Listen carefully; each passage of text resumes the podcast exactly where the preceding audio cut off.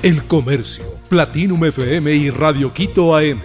Con información al día. Las fiestas de Quito saben mucho mejor en las huecas. De sal, de dulce, con cacao, ají de maní. En las huecas de Quito hay platillos para todos los gustos y paladares. Nueve de ellas son las denominadas patrimoniales. El sistema de catastro de establecimientos turísticos de Quito registra 3.471 negocios de alimentos y bebidas de un total de 5.380. La certificación la tienen 301. En las huecas tradicionales recomendadas tenemos a Secos del Besi, el restaurante David en la Olmedo y García Moreno, la Casa del Librillo en la Avenida El Inca y Los Guavos, Palacio de la Fritada en la calle Salinas de Cumbayá, Encebollados del Triángulo en la Serapio Javerabi y El Canelo, Corvinas de Don Jimmy en la Núñez de Vela, Hornados de San Carlos en la Vaca de Castro, La Exquisita de la 10 en San Blas, En Dulce en la Olmedo y Guayaquil, y Todos los Secos, El Vecino en la Avenida de la Presa y Luis Tufiño. Ministros analizan reactivación de los ferrocarriles de Ecuador. El gobierno busca la forma de reactivar las rutas de los ferrocarriles de Ecuador, así lo informaron los ministros de Turismo y Obras Públicas. El titular de la cartera de Obras Públicas, Darío Herrera, compartió la información donde señaló que en una reunión mantenida con el ministro Niels Olsen, revisaron los activos de la empresa de ferrocarriles del Ecuador.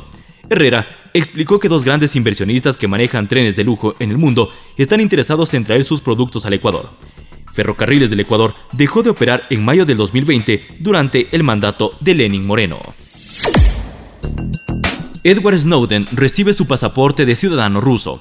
El ex analista de la CIA Edward Snowden, al que el presidente de Rusia Vladimir Putin concedió en septiembre del 2022 la ciudadanía rusa, recibió el pasaporte o documento nacional de identidad, informó su abogado Anatoly Kurcherna.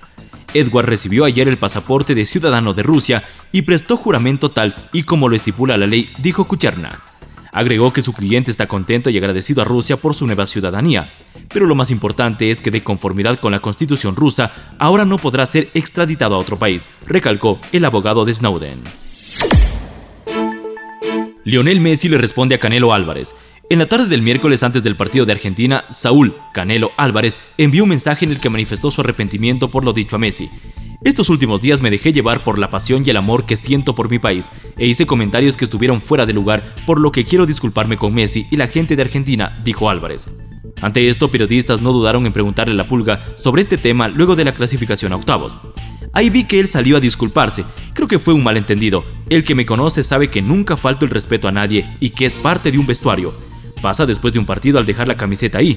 No hay más, indicó Messi. Ahora que el tema está cerrado, Messi y la albiceleste seguirán concentrados en el partido contra Australia el próximo sábado. El documental de los Duques de Sussex con fecha de estreno. La muerte de la reina Isabel II el pasado 8 de septiembre lo precipitó todo. En un primer momento se habló de que el documental de Harry Meghan se paralizaría, pero no fue así. El espacio protagonizado por los duques de Sussex se estrenará el 8 de diciembre y con él muchos secretos saldrán a la luz.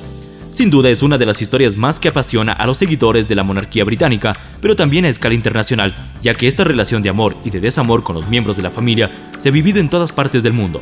La plataforma Netflix emitió sus redes un video de promoción que sin duda nos permitiría acercarnos mucho más a una de las parejas más seguidas internacionalmente.